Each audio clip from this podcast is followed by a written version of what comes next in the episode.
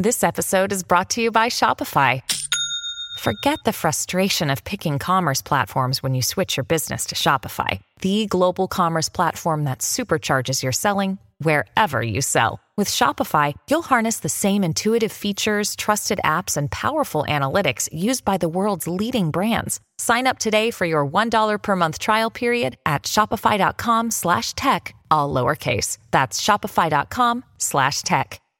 There's an interesting conversation I want to have that kind of ties in loosely. I mean, not, not really, but it's all about relationships and, and, and how those work. You know, you're talking about high school reunions and how they may have run their course. Um, I can't imagine the future is bright for reunions because one of the components that we talked about was the fact that, you know, that catching up with people or revisiting people, it, it, it doesn't really end as much or not in the same way that it used to because largely of the internet social media and all the different ways we have of staying in touch with people, right? It's entirely different. So, um, it might change a little bit.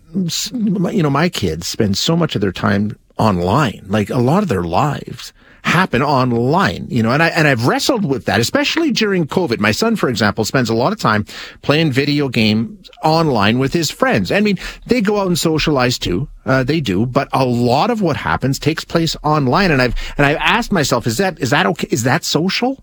Is, is that a connection? Is that having relationships or is that some artificial construct that really we shouldn't try and equate to that? Well, our next guest has done some work around that very topic and come up with some answers. Um, Tyler Prochnow is an assistant professor of health and kinesiology at Texas A&M and he's done some work here. Tyler, thank you for joining us. I really appreciate your time.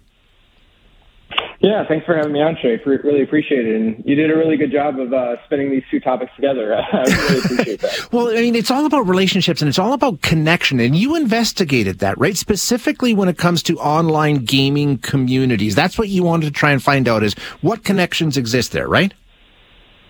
Yes, that's exactly it. And you know, we're we're taking a, a third place approach. So we are trying to look at the other opportunities young adults and specifically young men have to connect with each other. And one of those avenues is online gaming. And like you said, we, we, see a lot of the downfalls or the, the negative aspects of online gaming or, or what we perceive them to be.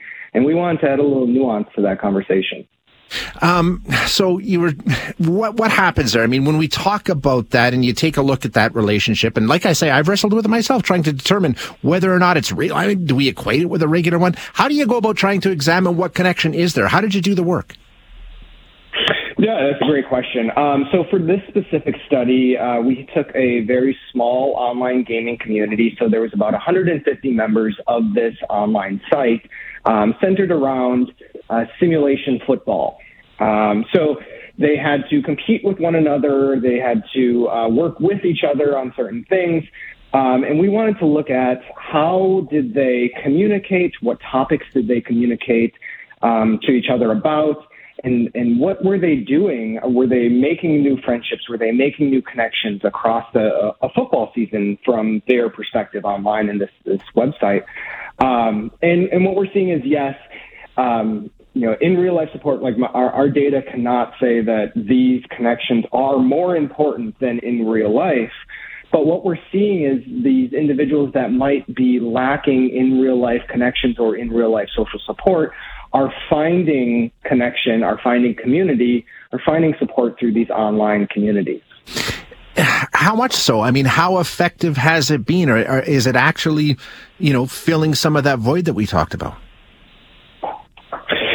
Um, my data specifically cannot speak to whether or not this is going to be beneficial sure. for mental health just at this moment. Um, obviously, I, I still want to, um, you know, connect people to resources in their community as far as um, counseling services, um, things like that. But um, what we're what we're really trying to, to get at is for specifically young men that they might not be as comfortable um, reaching out and talking to people in their real life about matters that are very difficult for them, whether that be their depressive symptoms, whether that is uh, difficult situations in their life.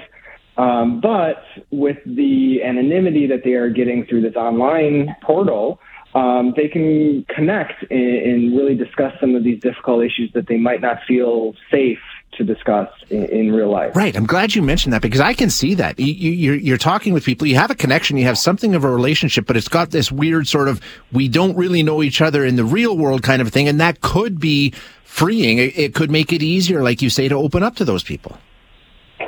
And, and that's exactly it. And um, one, one resource that I'd like to point any of your listeners to really too is uh, Mario Luis Small, and he's a uh, sociologist uh, that dict- or tries to understand um, who people go to for support and in their conversational lives. And, and one book that they that he wrote was uh, Someone to Talk to, and he found in that uh, that these individuals may not be going to their closest friends or their closest family members in difficult times. They are sometimes going to those people that are maybe two degrees disconnected, where they are just a little bit on the fringe. Um, maybe that's because they're looking for new information or different information, um, but also sometimes that's because they don't want necessarily like blowback from their closest social support group, um, and they're finding it through these um, what you might want to call weaker connections. Um, and that's what we're finding in some of these online support groups or communities as well. Yeah, it's amazing. And like you said, you want to do more work. What, where, where do you go from here, Tyler? I mean, like you say, there's still work to be done here. What are you looking into? Yeah, so the, uh, the next couple steps is, you know, this is a very, very, very small study. Um, so we want to expand that. We want to understand how these connections might um, impact mental health over time. Um, and the study design that we had just can't speak to that causality yeah. yet. And we're hoping through more studies and then also expanding this to more types of games. And uh, we're also looking into how things like esports programs uh, can impact people's sense of community, social support, mental health. Um, I think sometimes esports is not looked at as on the same playing field as traditional sports or as other extracurriculars. Um, but we're trying to say, okay, does this um, community, does this leadership skills, do they translate to the same beneficial aspects as other extracurriculars or other activities that we're doing in our daily lives? I think it's such important work, Tyler, because so much of life now happens on these portals that you're talking about, these links, these gaming communities. I mean, a large chunk of the social interaction that young men have happens there. It's great work.